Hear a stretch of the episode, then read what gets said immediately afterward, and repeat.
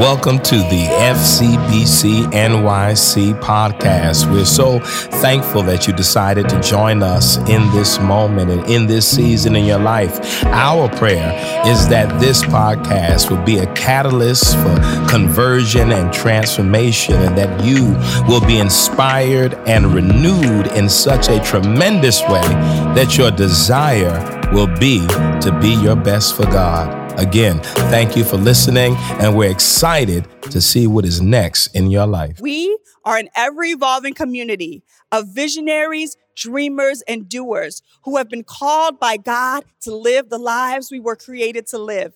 Commanded by God to love beyond the limits of our prejudices and commissioned by God to serve. And if that is too much for you, you can buy the pen or simply recite, live, love, serve. Amen. Amen. Today we are going to be reading from the book of John. We're going to be reading from the New Revised Standard Version. The book of John, we are going to be in the fourth chapter and we are going to be reading verses 46 through 48. John chapter 4, verses 46 through 48. And they read as such. Then he came again to Cana in Galilee where he had changed the water into wine. Now there was a royal official whose son lay ill in Capernaum. When he heard that Jesus had come from Judea to Galilee, he went and begged him to come down and heal his son, for he was at the point of death. Then Jesus said to him, Unless you see signs and wonders, you will not believe. Unless you see signs and wonders, you will not believe. If I had to title the sermon for today, it would be entitled Resilient Faith. Resilient Faith. Let us pray.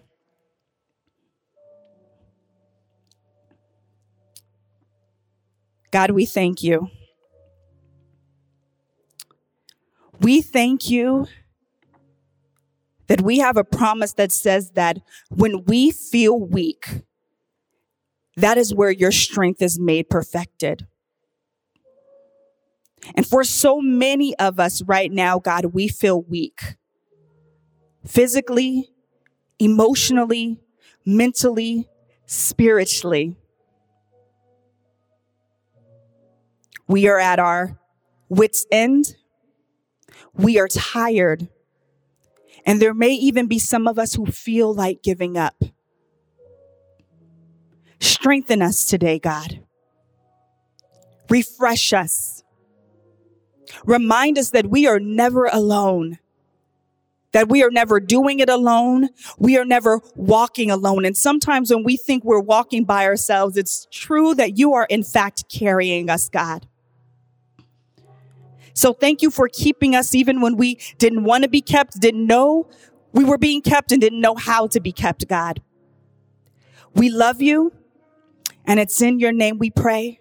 Amen Amen. Amen. I just want to read verse 48 again, but I want to read it in the message Bible. It says, unless you people are dazzled by a miracle, you refuse to believe. Hmm. It is a gift to be in relationship with people. To be human is to want to be able to connect with others and to be in relationship. I'm not just talking about romantic relationships. That can be friendships. It can be familial. It can be professional relationships. But really one of the joys of being a human is being in relationship. And it is truly a blessing when you get those long relationships that you get to walk with people for years and years and years. You get to know their ins and outs. And I don't know if you remember the, the beginnings of a relationship. And often there's this, this element of always trying to prove, whether it's at your job, whether it's a friend, whether it's, um, it's romantic, you're always trying to prove who you are and what you're doing. But at a certain point, as you learn the person, as you begin to trust one another, you kind of throw the pretenses off and you're able to just walk in the trust of the relationship. And with that out of the way, there's nothing left to prove. Both people are just able to be who they are. But I know some of us have probably been in relationships that even though we mature, the relationship doesn't ever really mature. And so you find yourself always trying to prove to the person who you are, what you are. And the more you do it, the more that they want, the more that they ask and the more that they require. And it stifles the relationship. You never have the opportunity to settle or grow because you're always trying to prove. And for the person who is constantly trying to prove themselves, even if they continue to do so, sometimes they just get weary and tired. And here in verse 46, we are experiencing a weary and tired Jesus. He has just come back from being in um, with the Samaritans for two days, and he's coming back to Galilee. And if you understand this being the hometown of Jesus, it wasn't a place that he was readily accepted. It was a place where he was unable to do miracles because the people didn't believe, and they were always kind of just, oh, that's little Jesus. They never really accepted Jesus for who he was. And so when Jesus enters into the town, I imagine that he probably expected to get that same response, but this time it's different. This time when he enters, it says in verse 45, when he came to Galilee, the Galileans welcomed him. And it might seem that this is a joyous occasion, the fact that they are welcoming Jesus and they are opening their arms to him. But it says they welcomed him since they had seen all that he had done in Jerusalem at the festival. And then it says he comes to, um, to Cana in Galilee. And they were excited to see Jesus. You know why? Not because of his presence, but because of the last time they had encountered Jesus, it was at a wedding where he had turned all the water into wine. And who wouldn't like that person? I'm just saying, water into wine.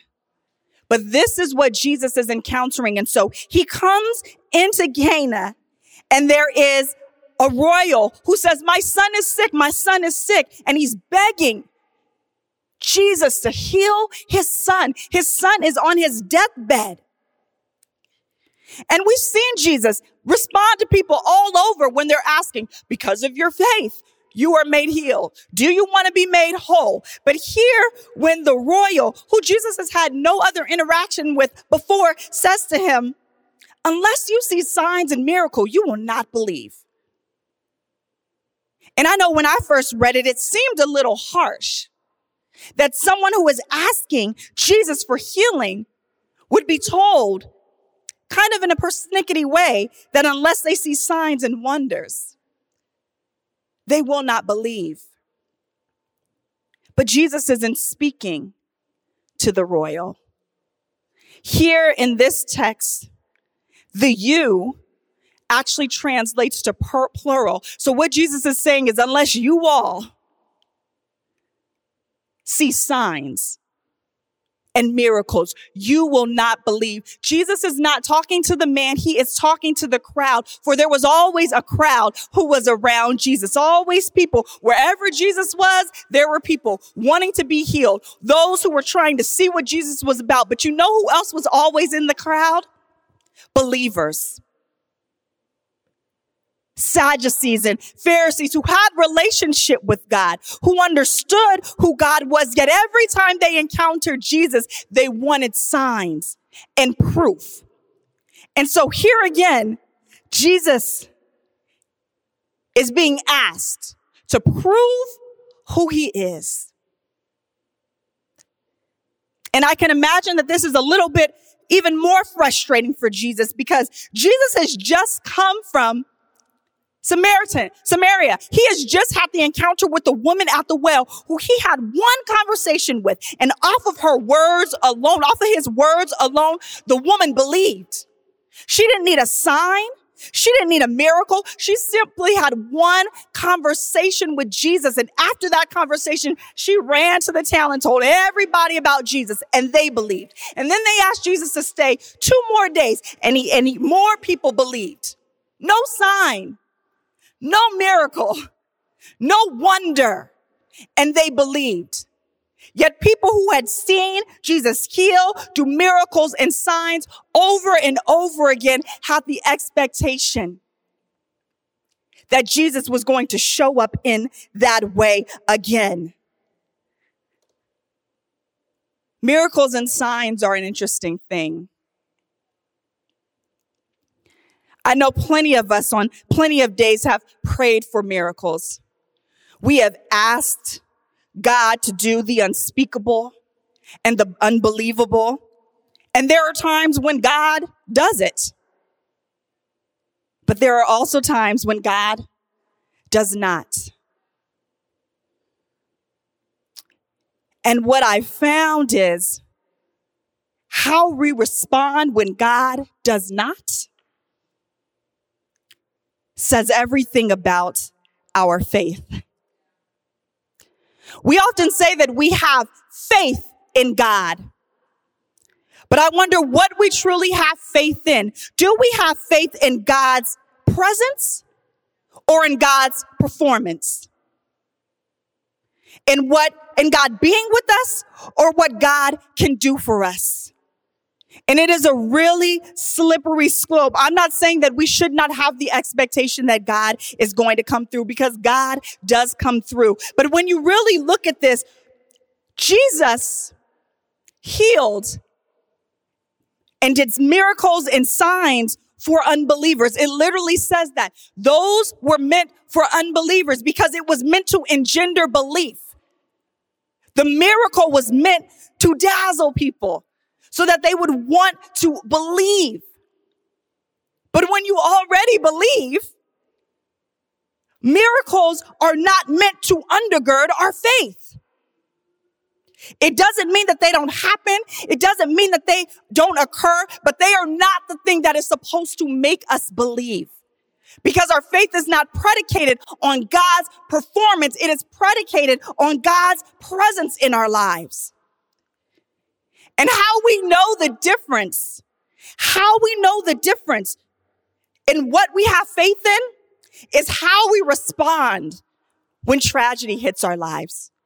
How we respond when the hard things hit, the nonsensible things, the things that we did not expect. For some of us, our faith doesn't waver. We may be hurt. We may feel pain, but our faith remains. But for some of us, when life hits, we are ready to walk away from it all. And we no longer believe.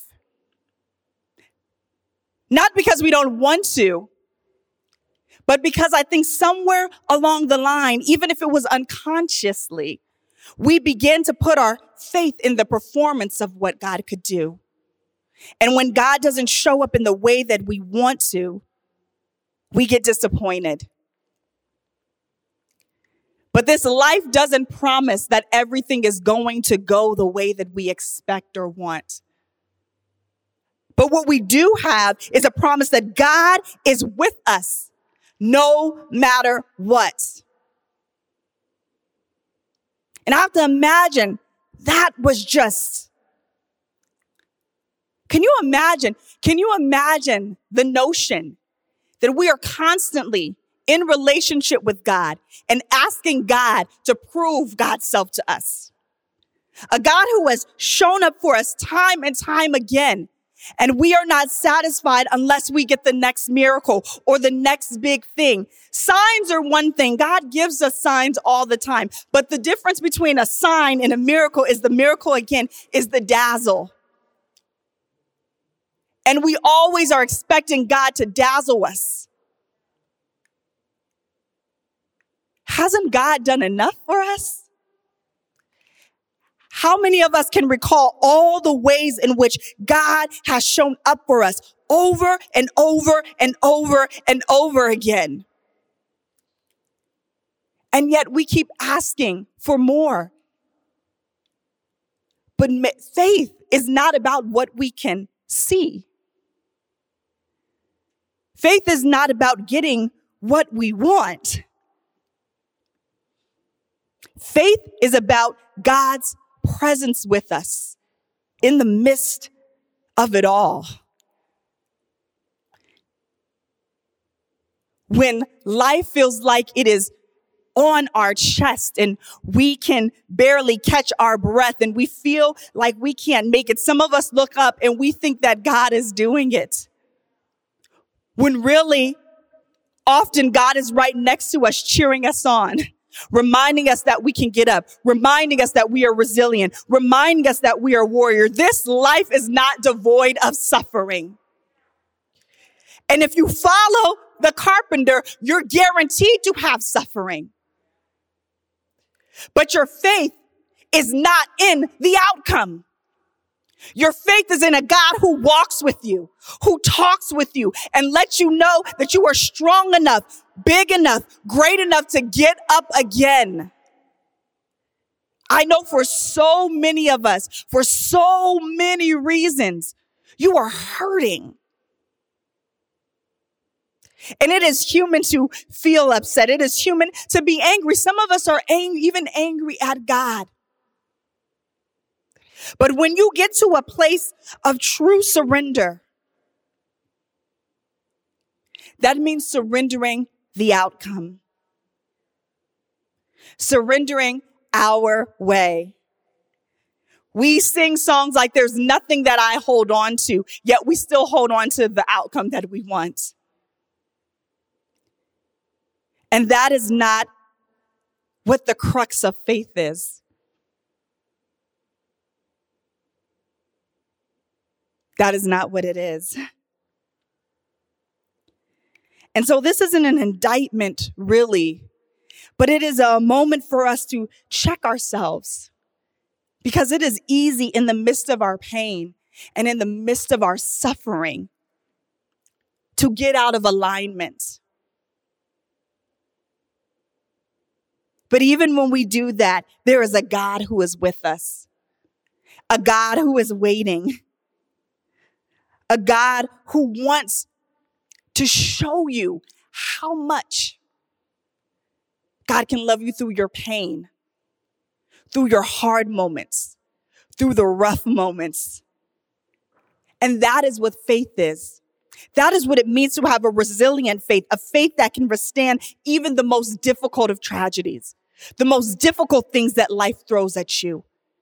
To know that you are still with God and that God is still with you. And I really just want to encourage those of you today who are on the brink. I really want to encourage those of you who are walking away and you don't understand what is happening in your life who are ready to throw in the towel. I'm saying not yet. Not yet. Because you haven't don't throw it in because you've, you've gotten out of alignment, not even on purpose. Just because life keeps not going your way. But the thing about curves in our lives is that we never know what's around the bend. You don't know what's on the other side of this pain. It says this present suffering, this present suffering does not compare to the future glory. But we don't get to go around it. Sometimes we have to go through it, smack dab through it, and face it but we are not facing it alone because we have a God that is with us. And really, if we opened our eyes, we would see that it's not just God with us, but there are people around us who are experiencing what we are experiencing and having the same types of hardships that we are having and feel the way you do. And so if we could remove ourselves from thinking that faith is about what God can do and is more about God being with us, in us, and through us. Some of us would be able to make just enough of a shift to keep going, to keep fighting. See, re- resilience is a long game. But that doesn't mean you have to be resilient every moment. And sometimes we just have to take it day by day. And so I'm asking you, can you be resilient today? Can you be resilient today? Amen. Amen. Let us pray.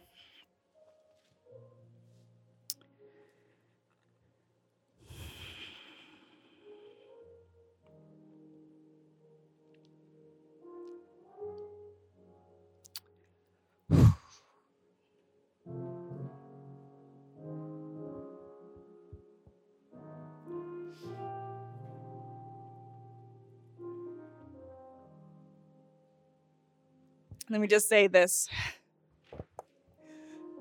Being a pastor and being the, in the pulpit doesn't protect you from pain.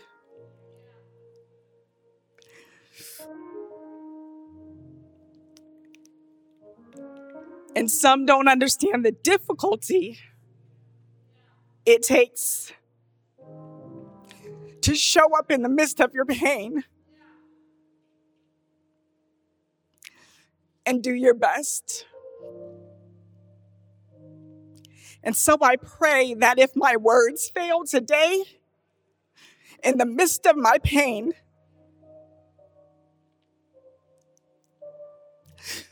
that you could hear the spirit of my broken heart.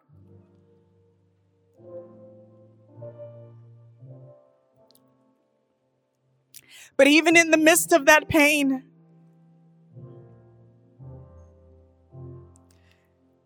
I still have faith in God. And not because God showed up in the way that I want it, but I know that God shows up in the way that I need.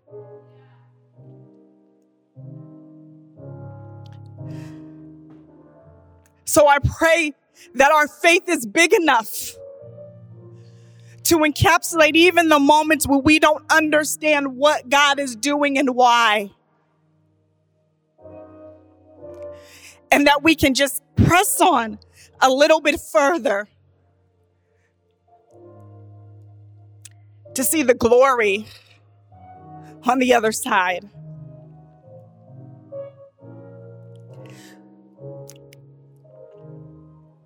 God, I thank you. That you can interpret our tears, our pain, our moans, and our groans. In Ecclesiastes, it says that you make everything beautiful in its time. So that means that even the ugliest of moments, the scariest of moments, the hardest of moments can be the manure from which a beautiful flower can grow. So I thank you, God, for all of the mess that is helping to build resilient people. We love you, God. And it's in your name we pray. Amen. Amen. Thank you for listening to the FCBC NYC podcast. We hope that what you heard was informative and inspiring and in some way created a space for you to have a creative encounter with God. You can follow us on social media and on the internet at fcbcnyc.org. Please follow and also contribute if you've been blessed by what you heard, support us financially that we may continue to offer these podcasts. Thank you again, and we look forward to you tuning back in in the future.